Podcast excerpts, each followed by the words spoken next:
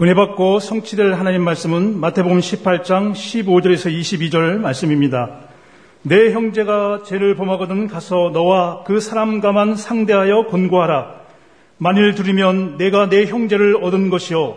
만일 듣지 않거든 한두 사람을 데리고 가서 두세 증인의 입으로 말마다 합증하게 하라.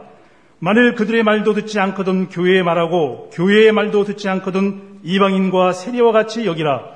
진실로 너에게 이르노니 무엇이든지 너희가 땅에서 매면 하늘에서도 매일 것이요 무엇이든지 땅에서 풀면 하늘에서도 풀리리라. 진실로 다시 너희에게 이르노니 너희 중에 두 사람이 땅에서 합심하여 무엇이든지 구하면 하늘에 계신 내 아버지께서 그들을 위하여 이루게 하시리라. 두세 사람이 내 이름으로 모이는 곳에는 나도 그들 중에 있느니라. 그때에 베드로가 나와 이르되 주여 형제가 내게 죄를 범하면 몇 번이나 용서하여 주리까? 일곱 번까지 하오리까? 예수께서 이르시되 내게 이르노니 일곱 번뿐 아니라 일곱 번을 일흔 번까지라도 할지니라. 아멘.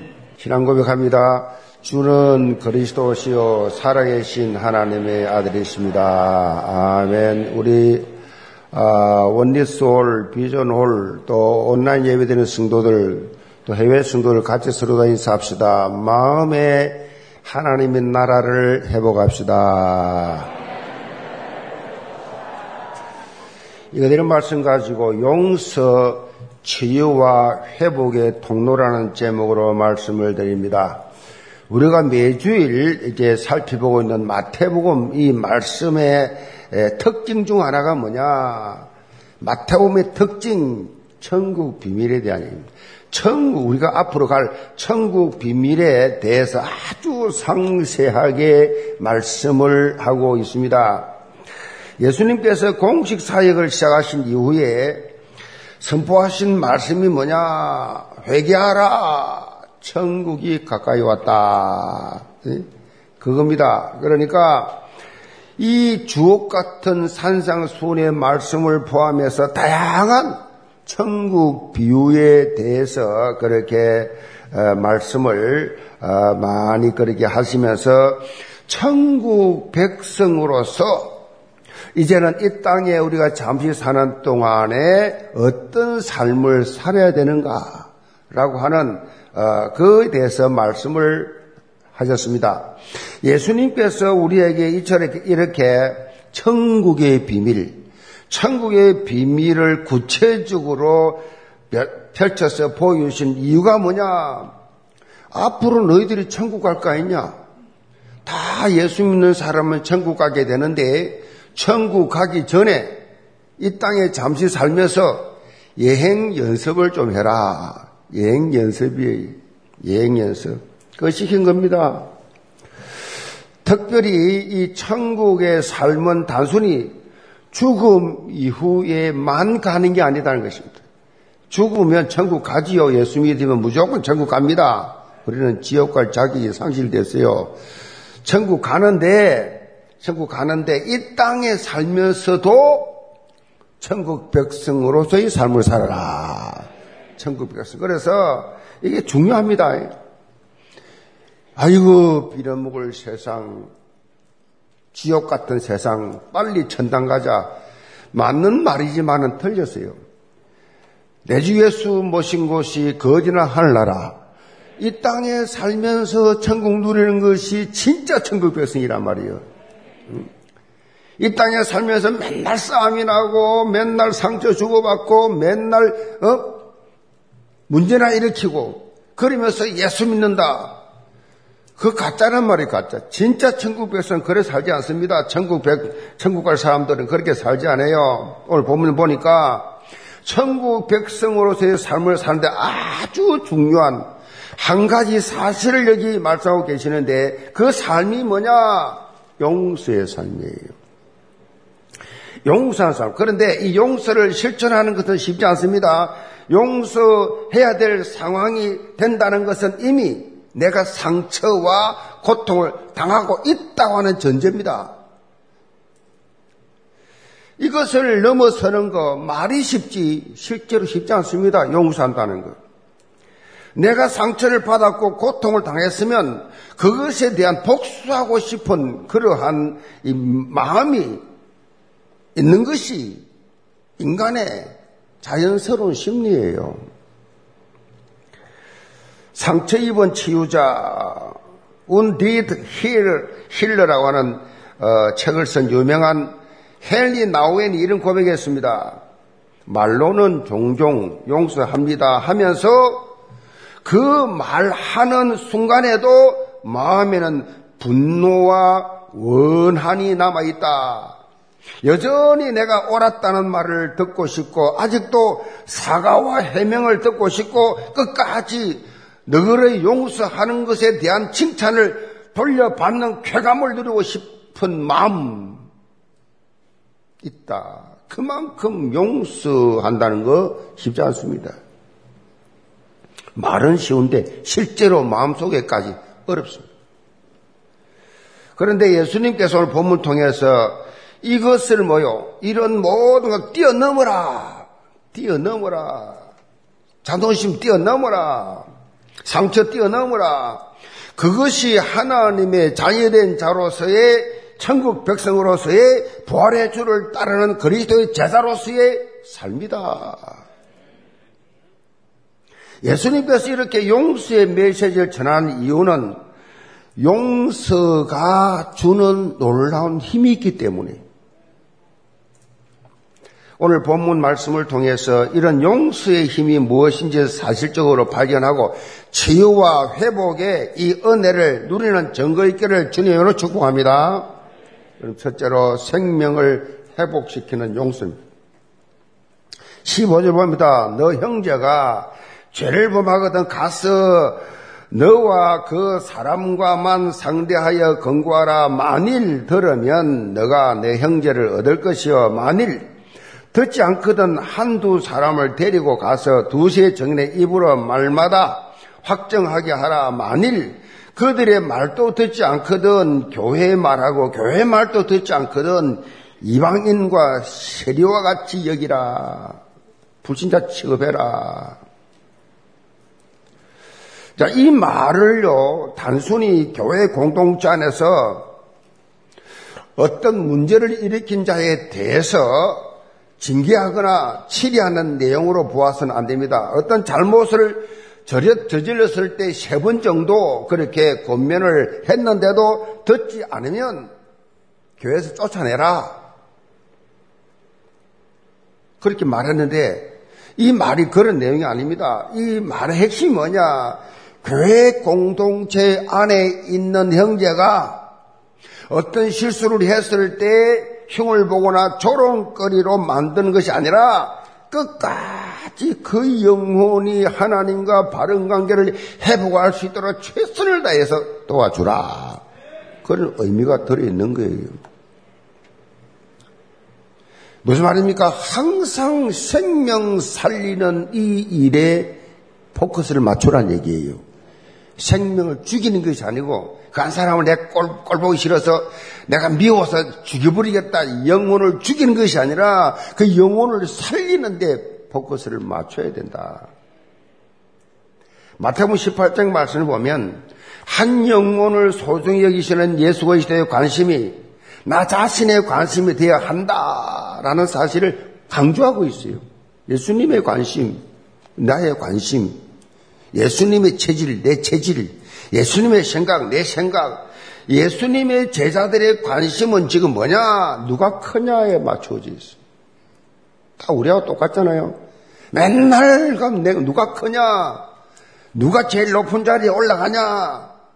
누가 제일 높은 데 앉냐? 이 관심이에요, 지금. 그런데 예수님은 이런 제자들의 세상적 관심을 영혼을 위한 관심으로 돌리고 있는 거예요, 지금. 영혼을 위한 관심. 오늘 본문 말씀도 이런 연장선상에 있습니다. 어디서나 무엇을 하든지 항상 한 영혼의 소중함을 인식하고 생명 살리는 일에 인생 최고 우선순위를 정해라. 생명 살리는 일에 사실 교회 공동체 안에는요 각양각색의 사람들이 다 모여 있어. 공동체 치고 이렇게 다양한 공동체는 지구촌에 없습니다. 교회만 있어요. 뭐 수준, 무슨 환경, 뭐 레벨을 참 팔도강산 다 모여있고 문화 다 다른 보통 일반 모임이란 것은 레벨이 비슷한 사람들 같은 고향 사람들, 같은 동창이라든가, 뭐 같이 동, 같은 동네에 사는 사람들, 뭐, 그, 그 비슷한 그런 환경 모인다. 교회는 아니. 우리 교회, 뭐, 저 강원도 수도 오고, 충청도 수도 오고, 경기도 수도 오고, 팔도강산 다 모여서입니다. 나이도 천차만별, 학벌도 천차만별, 뭐, 레벨도 천차만별. 전혀 하나 될 수가 없어요. 그래서 교회는요, 성령의 역사가 아니면 절대 하나가 안 됩니다. 될 수가 없어요, 이게. 성령의 작품만이 우리가 하나 된 것처럼 너희도 하나 되라. 성령으로만이 가능한 게 하나예요. 전부 다른 표현이 다르고 문화가 다르고 언어가 다르고 감정이 다르고 사상이 다르고 체질이 다 달라요, 다 달라. 사단이 갖고 놀기 쉽죠. 제일 쉬운 데가 교회예요. 교회이기 때문에 그 건드리면 그냥 싸우니까 건드리면 뭐 상처 주고 상처받고 뭐. 우리 교회는 이거는 뭐 진짜 성령의 작품이에요. 나는 이렇게 평생 살면서 우리 교회 같은 공동체 본 적이 없다고. 지금도 마찬가지. 아무리 교회를 쫄 짜고려고 이간 붙여가지고 어떻게 하든지 간에 그렇게 나누려고 하는 해도 우리가 그게 안 된다고. 해보세요, 되는가? 그게 안 돼요, 우리 교회. 온갖 다니면서 부정적인 말하고, 목사님 흉보고, 뭐 장로님 흉보고, 누구 흉보고, 맨날 그래서 갈라놓으러 애를 쓰지만, 교회는 안 돼요. 우리 교회는 안 됩니다. 왜? 복음 공동체, 제작 공동체이기 때문에. 아직, 아멘? 절대 안 됩니다. 해보세요, 되는 거. 그래서 우리 교회는 각 부서, 각 기관 모든 전 부서들이 보면 모든 구역 딱 보면 하나예요. 아멘. 질문이 없어. 끊임없이 세상 사람들은 가장각색으로 모여가지고 그렇게 나와 체질이 맞는 사람도 있고 안 맞는 사람 아주 거슬리는 사람도 있습니다. 왜 다르니까 서로 표현이 다르니까 다른 것을 틀린다고 생각한단 말이에요. 상대방을 배려하는 상대방을 이해하는 이것이 부족하고 자기 주관적 이런 경우가 많아요. 대부분이다. 우스, 먼저 자기 스타일로, 자기 생각으로 먼저 접수해 버리죠. 그렇기 때문에 쉽게 상처를 주고받는 상황이 많이 있습니다. 한 가족하고 평생 사는데도 부부가 사랑해서 평생 사는데도 살, 살면 살수록 더 모여 진해지고 더 깊어지고 다 뭐 한 몇십 년 살면 끝나야 되잖아요. 천만의 말씀입니다. 내가 볼 때는 죽을 때까지도 하나가 안 돼요. 어떻게 하면 되느냐? 부부가 완전 복음 체질되면 어디 있어요? 천국, 천국. 완전 복음만, 이거 안 돼요. 하나는 불신자다. 이거는 뭐, 죽을 때까지 사르는 판이지, 사르는 판. 언제 터질지 모르지. 근데 이 복음이 완전히 돼버리면 뭐 완천국, 가정천국이죠. 부부도 안 되는 판인데 교회 하나가 되겠어요? 교회 하나가 되기가 쉽겠습니까? 사단은요, 이런 환경을 아주 잘 이용을 해가지고 가정이나 교회나 이 공동체가 하나 되지 못하도록 어떤 방법을 써서도 쪼개버리려고 지금 또 수단 방법 가리지 않고 잠잡 잠도 자지 않고 꽉 찼습니다. 꽉 찼어. 사단 마귀 귀신이 가끔 있는 게 아니에요. 이 땅에 마귀 꽉 찼다 그랬어. 꽉 찼습니다. 갈 데가 없습니다. 나 귀신 쫓아보니까 귀신이 한 말입니다. 갈 데가 없대 너무 많았어. 절간 가라. 너무 많아서 못 간대요. 자리가 없대, 자리가. 그 정도로 많아요. 그러니, 어디로 가겠어요? 불신앙하는 성도 찾아가죠. 불신앙하는. 상처받은 성도. 본문 15절에 보면, 너 형제가 죄를 범하거든. 그렇게 말씀으로 시작합니다. 어떤 사본에는 너 형제가 내게 죄를 범하거든 이렇게 나와 있어요. 내게 죄를 범하거든. 제 3자 입장에 바라본 것이 아니라 나와 직접 관계, 나에게 직접 잘못했을 때, 나에게 죄를 범했을 때를 생각해 보라는 얘기예요. 어떤 사람이 내게 무슨 잘못을 저질렀을 때 내가 아픔이나 상처를 그런 행동, 주는 행동 했을 때 어떻게 해야 되겠느냐? 예수님의 말씀은 한마디로 뭐요? 한마디입니다. 용서하라.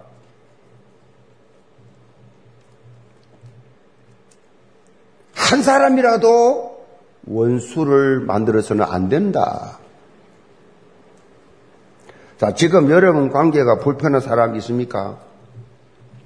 사실 인간 관계가요, 불편한 것은 뭐요? 미운 사람 있기 때문에. 미운 사람. 꼴보기 싫은 사람.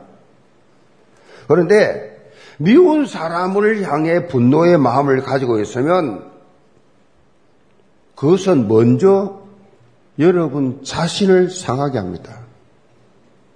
미운 사람이 있으면. 저 사람 미워.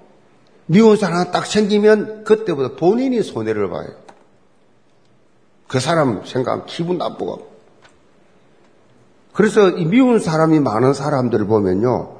얼굴이 편하지 않아요. 얼굴이 긴장이 늘 돼 있고 불안해요. 눈동자가 흔들려요. 미운 사람이 너무 많았어. 음, 표정 관리 잘하세요. 철학자 세네카는 이런 말을 했습니다. 분노의 마음을 품으면 이 독의 절반은 이미 자기가 마시는 셈이 된다 그랬어요. 어떤 면에서 보면요, 절반은 아니에요. 그 이상이에요. 분노의 마음, 미워하는 마음, 이거 품으면 품을수록 어떻게 자기를 죽이고 있는 거예요. 실제로 과학적 임상 실험의 결과를 보더라도 원한의 감정을 가지면 많은 이 긴장을 유발, 유발시켜 가지고 면역 체계를 파괴시킨다 그랬어요. 그러니까 신체 손상이 가요. 그래서 미운 사람, 미운 사람이 있으면요, 건강하지는 않습니다. 면역체계가 파괴가 되네. 감기도 자주 걸리고 몸살도 이상하게 이 코로나 걸리기도 하고 이래. 면역 체계가 무너지니까. 약해요. 똑같이, 어, 똑같은 환경에 있었는데도 면역 체계 약한 사람은 당해요. 그러니까 뭐요? 무슨 말입니까? 속지 말라는 얘기예요. 미워하게 만드는 사단 속임수에 속지 말라는 얘기예요. 잠언 19장 11절에 보면 노하기를 더디하는 것이 사람의 설기요 허물을 용서하는 것이 자기의 영광이니라 그랬어요. 여러분이 분노를 내려놓고 용서의 마음을 품을 때 무엇보다도 여러분 자신이 먼저 살아나고 또 상대도 살리고 나도 살고 너도 살고 생명 회복의 역사가 일어난다 하는 사실을 놓지 마시 바랍니다. 일어나요. 용서와 화해의 메신저로 유명한 요한 크리스토프 아놀드 목사님이 잃어버린 기술 용서라는 책을 썼습니다. 잃어버린 기술 용서. 이렇게 강조했어요. 용서를 하는, 해야 하는 데는 매우 현실적인 이유가 있습니다. 누군가 나에게 잘못을 저질렀을 경우에 우리가 복수를 선택했다면 우리의 삶은 분노로 타오를 것입니다. 그리고 안가풍을 했다 하더라도 남은 것은 공허뿐입니다. 그랬어. 원수 다 갚았어. 그럼 시원해야 되는데 뭔가 공허하게 돼 있어. 공허뿐입니다. 그러나 용서는 우리를 앞으로 나아가게 합니다. 용서는 하나님의 선물이며 은총입니다. 이런 용서를 통해서 저는 참된 누림의 삶을 살고 있습니다. 이런 말을 아놀드 목사님이 했어요. 용서하고 나니까, 진심으로 용서하고 나니까, 용서하고 나니까 너무 누린다는 거예요. 용서는요, 이렇게 장세기 3장 사건으로 인해서 뒤틀어진 모든 관계를 회복시키는 살리는 힘이 있어요. 용서는. 상시 3장에서 하나님 앞에 범죄한 인간에게 제일 먼저 찾아온 것이 뭐요? 하나님과 관계 단절입니다. 끝. 하나님과 그렇게 좋은 관계가 잘렸어요. 이어서 하나님 앞에 모여 범죄한 인간에게 제일 이 인간에게 뭐가 사람과의 또 관계가 틀어져 버려. 하나님의 관계가 단절되니까 인간과의 형제 간에 죽여. 같은 친형제인데 살인 사건이 일어나 단절되니까. 그래서 부부 간에 형제 간에 부모 자식 간에 성도 간에 계속적으로 문제가 찾아옵니다. 계속 창세 3장이거든. 문제 오늘 없지요. 내일 또 옵니다. 지금 없으니까 오후에 또 옵니다. 문제를 문제 삼으려 그러면 뭐 끊임없이 옵니다. 그게 우리가 살고 있는 장기 삶 현장이에요. 지금 또, 지금 또 문제 속에서 아파하는 사람들 너무 많아요. 문제 속에서.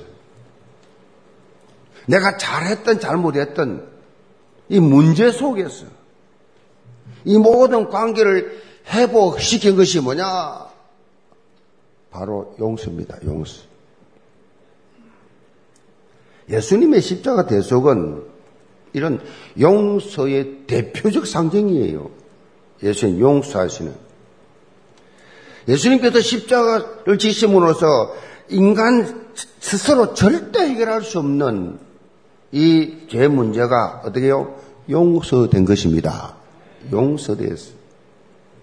그래서 하나님과 관계가 회복되고 그리고 이렇게 이제 하나님의 자녀로, 자녀로서 가져야 할 것이 뭐냐. 이제는 내가 하나님 앞에 엄청난 용서를 받았으니 이제 우리의 삶은 어떤 삶이 되어야 되느냐. 이유 불문 용서의 삶이에요. 용서의 삶. 여러분 잘 아시잖아요. 요셉. 자신을 죽이려고 하다가 노예상들에게 팔아먹은 형들, 노예로 팔아먹었어. 노예가 졸지어 족장의 아들이 벌거벗고 팬티 하나 입고, 어? 이래 잡혀와가지고, 묶여가지고, 노예 시장에 팔려서 노예가 됐어. 얼마나 상처 크겠어. 족장의 아들이 홍보석 입고 그렇게 신나게 놀던 이 요셉이 노예 집에 가서 청소하고 있어요. 빗자루 잡고 노예라는 낙인 찍힌 모습으로 얼마나 상처되겠어요. 형들에 대해서 얼마나 분노가 나겠어요. 막 죽이고 싶지 않겠어요? 자, 아버지 야곱이 죽고 나니까 요셉이 이제 복수할까 싶어서 형들은 노심초사했습니다. 아버지 들 동안에 아버지 때문에 우리 봐줬는데 이제 아버지 돌아간 사람이 어쩌나? 자기를 죽일려 했던 이 형들이 그냥 벌벌 떨고 있습니다. 그때 요셉이 형들을 모아놓고 이야기합니다. 두려워하지 마소서. 내가 하나님을 대신하리까 당신들은 나를 헤아려 하였으나 하나님은 그것을 선으로 바꾸사 오늘과 같이 많은 백성의 생명을 구원하게 하시려 하셨나니 당신들은 두려워하지 마소서 내가 당신들과 당신들의 자녀들을 기르리다 하고 그들을 간곡한 말로 위로하였더라. 묵상하면 할수록 놀라운 용서의 고백이지요. 대단한 분이지요. 그냥 요셉이 아니에요. 저 같으면 일로 와, 다 와, 일로 와. 엎드려 뻗쳐. 죽었어, 이제. 안 할 말로 안 하더라도 공갈에도 한번 칠거 아니에요. 급이라도 한번 줄거 아니에요. 강곡한 말로 위로하였더라. 다윗은 또 됐습니까? 자신을 죽이려고 막 끝까지 집요하게 따라다니는 이 사울을 죽일 수가 있었는데 용서해 줬어요. 다윗이 얼마나 큰 위험과 어려움 속에 있었던지 다윗이 고백한 시편 글들을 보면 잘 알 수 있어요. 엘리엘리라바 사박다니가 다윗이 한 말이에요. 시편 22편에 나와요. 어찌하여 하나님 날 죽이랍니까? 예수님이 십자가 하신 것이 다윗이 한 고백이에요. 그 정도로 고통을 이 사울 통해 받았습니다. 그럼에도 불구하고 다윗은 분노의 마음이 아니라 하나님의 마음으로 사울을 용서했어요. 대단한 그릇이죠. 스데반은 어떻습니까? 자신을 돌로 치고 있어요. 죽이고 있으면 돌로 치고 있습니다. 돌로 쳐 죽여 있는 자들을 향하여 주여 저들의 죄를 저들에게 돌리지 마옵소서. 대단하지요. 예수 그리스도의 십자가 사랑을 체험한 자들의 참모습. 부활 소망을 가진 자들의 당당한 외침. 이런 세대반의 모습을 통해서 누가 돌아왔어요? 그때 세대반 죽인데 가장 앞장섰던 청년 회 회장 사울, 사울이 사도 바울로 되어 돌아왔습니다. 이 사도 바울을 통해서 얼마나 큰 복음의 확산이 일어났습니까? 이 서대반의 기도를 사울은 들은 거예요. 이렇게 용서는 생명을 회복시키는 통로다. 통로라는 것입니다. 영계자 성도는 모든 관계를 그리스도의 십자가로 회복하시 기 바랍니다. 힘들지요. 자존심 상했어. 나도 자존심 있는데 요것 때문에 요거 갈라디아 이상 입질이 안 돼서 그래요. 무슨 자존심을 오늘부터 계획에 던지시 바랍니다. 자존심 가지고 있으면 이거 내가 살아 있으면 용서 못 합니다. 죽을 때까지 무덤소에 가서 내 원수를 내가 받아오. 그리고 깨합니다. 기억행.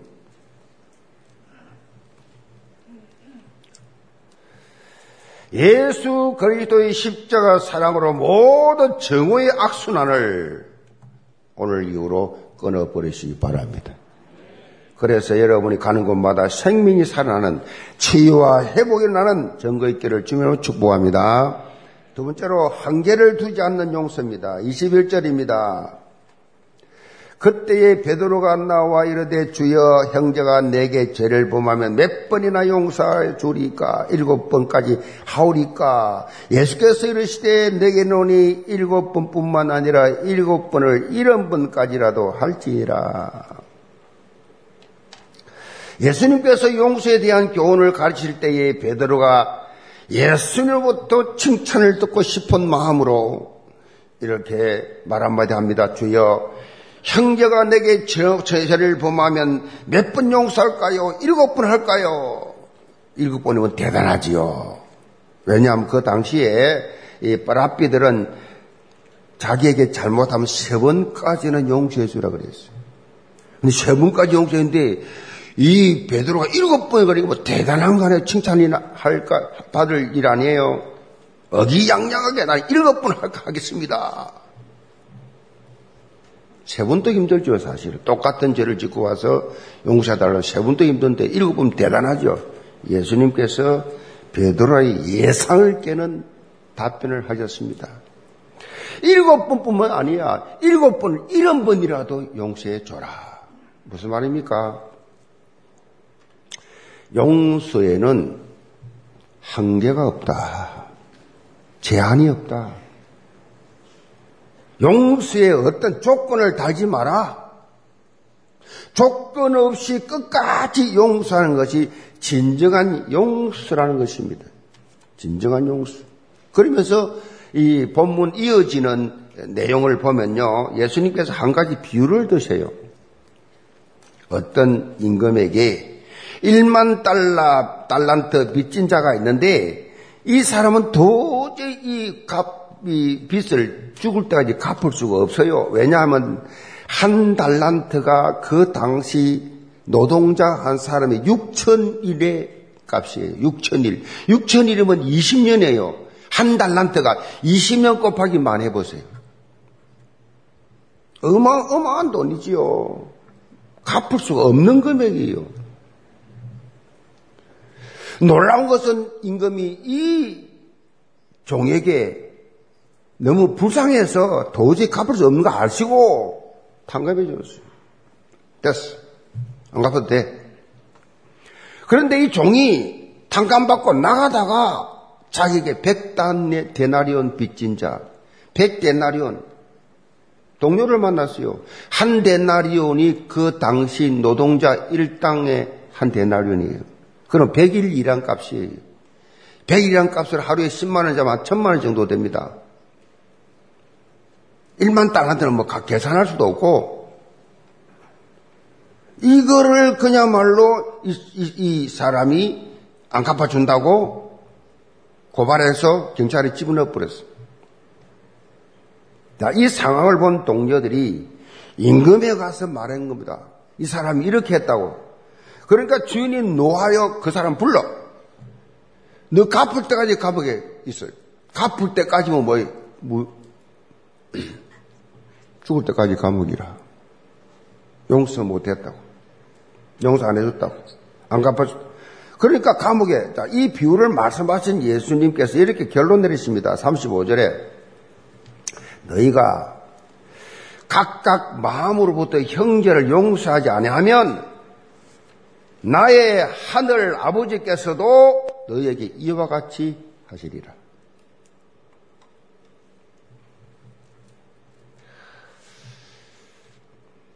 이 비유에서요, 1만 달란트는 우리 스스로 절대 해결할 수 없는 죄를 상정하지요.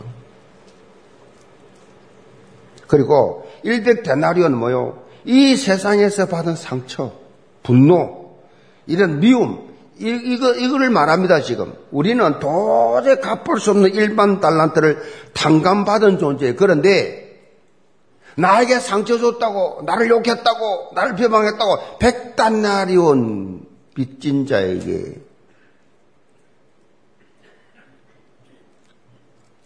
미워하고, 분노하고, 절대 나 용서 못해. 저 인간 나는 절대 용서 못해. 하나님 앞에 합당하지 않는 삶이에요.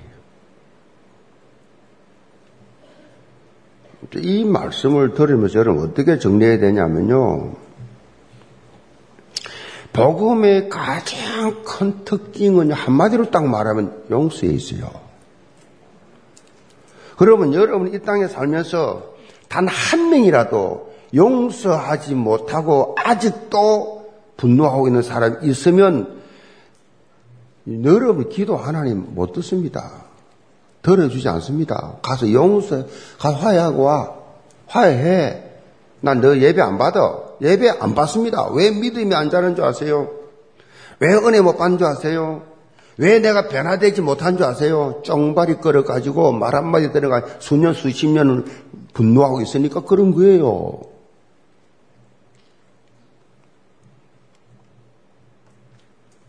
하나님이 용서해라. 안 해요. 난 못해요. 그래, 그러면 알았어. 나도 너 기도 안 들어줄 거야. 너 예배 안 받아. 바싹바싹 마르지요. 드라이 하지요. 사는 게. 힘들지요. 사는 게. 사도 바울은 에베소 4장 32절에 서로 친절하게 하며 불쌍히 여기며 서로 용서하기를 하나님이 그리스도 안에서 너희를 용서한 같이 하라 그랬어요. 아멘. 용서를 받고 용서하고 이게 뭐요? 믿음이에요. 복음이에요. 복음. 뭐 사람이 완전한 자 어디 있어요? 완전하다. 그 가짜예요. 그 쇼하는 겁니다. 그거 다 바리새인들처럼 외식하는 거예요. 내 모습 이대로 사세요. 누가 지적하거든. 아직도 들켰구나 하지 마시고 아멘 하세요. 그래 나 그보다 더해 사실은. 내가 조금밖에 안 들켰어. 내가 모르는 거 더 많아 사실은. 그렇잖아요. 백 가지 중에 하나 걸렸다고, 하나 지적당했다고 기분 나쁩니까? 양심이 바르지 않지. 그, 그 사람 밉습니까? 감사하다. 하나밖에 안 들켰구나.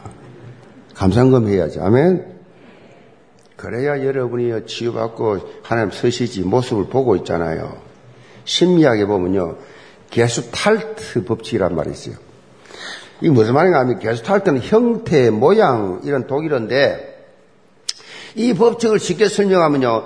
사람이 사람을 바라볼 때 어느 정도 거리에서 보느냐, 어떤 조명 아래서 바라보느냐, 따라서 예뻐 보이기도 하고 미워 보기도 해요.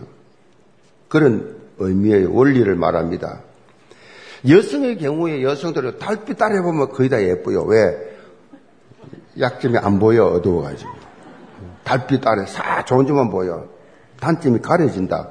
그리고 40m 정도, 40m 정도 거리에서 그렇게 이렇게 바라보게 되면 40m 이 조명을 가지고 그래 바라보면 시력이 0.3밖에 안 돼요. 40m 거리면.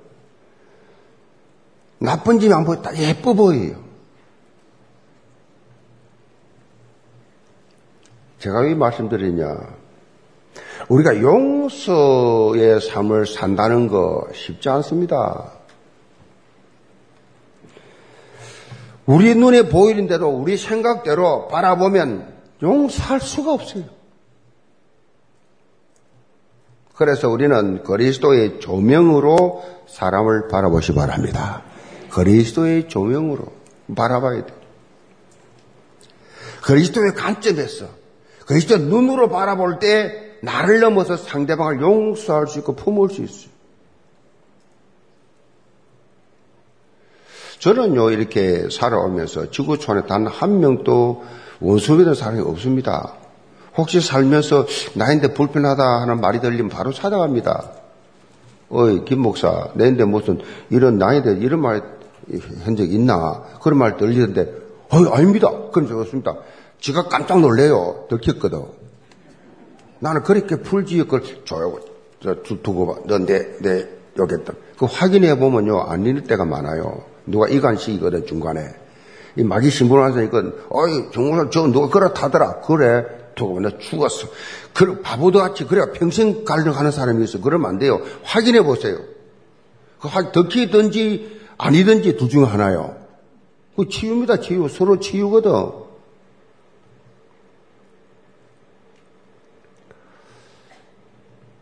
제가 이 말씀드립니까? 여러분요, 어떻게 하든지 간에 여러분 예배가 성공하고 기도가 응답되고 여러분이 찬양이 하나님께 올라가고 여러분 헌신이 하나님 받으시도록 하시기 바랍니다.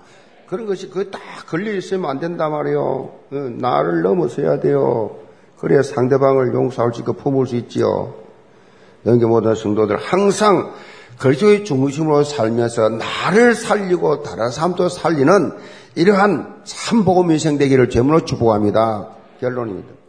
한 크리스찬 교수의 이야기입니다. 이분이 가까운 친구와 대화를 하다가 모욕스러운 말을 들었어요. 깊은 상처받았습니다. 끝으로는 그 친구를 미워해서 안 된다고 하면서도 속으로 계속 미워했습니다. 그렇게 며칠을 보내는데 잠도 오지 않고 해서 너무 힘들어서 묵상을 했습니다. 하나님께 묵상을 하는데 그런데 묵상 가운데 갑자기 음성이 들렸습니다. 너가 잡은 멱살을 놓아라. 그 소리가 확실히 들려서 놀래가지고 주위를 들어보니까 아무도 없어요. 누가 했, 누가 무슨 말을 했나 싶어서 들어 아무도 자기 혼자 있어요. 너가 잡은 멱살을 놓아라. 며칠 동안 자기 친구를 비난하고 있었는데 이것이 하나님 보실 때 멱살을 잡고 있는 상태란 말이에요. 그 멱살을 놔라는 얘기입니다. 그 순간에 하나님 앞에 눈물로 회개했습니다. 진심으로 용서했습니다. 그랬더니 자신을 비난했던 그 친구가 마음속에 어떻게 느껴지냐? 불쌍한 마음이 느껴졌어요. 불쌍한 마음이 느껴져서 느껴지니까 찾아갔어요. 찾아가서 관계를 회복했다. 너가 잡은 멱살을 놓아라. 혹시 여러분 아직도 여러분 마음속에 멱살을 잡고 있는 사람이 있습니까? 놓아주시 바랍니다. 오늘 이후로 내려놓으세요. 전화번호를 차단하고, 카톡을 차단하고, 단체, 단체톡을 다 차단하고, 어떻게 해든지 그 인간과 전혀 관계하고 싶지 않는, 회피하고 싶은 이 상처, 십자가 앞에 내려놓으시 바랍니다.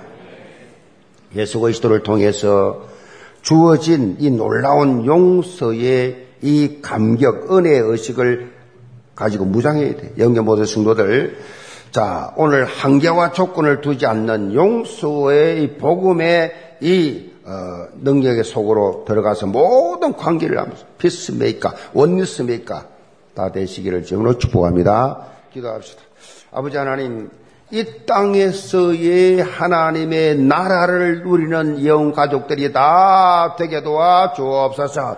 용서, 지와 회복의 통로, 영적 비밀을 알고 이제는 생명을 회복하는 일에 모든 성도들이 운리서 되게 하여 주옵시고 마음의 하나님 나라를 매일매일 누리면서 하나님과 영적 소통이 깊어지는 시간표가 되게 하여 주옵소서. 예수의 손 받들어 기도합니다. 아멘.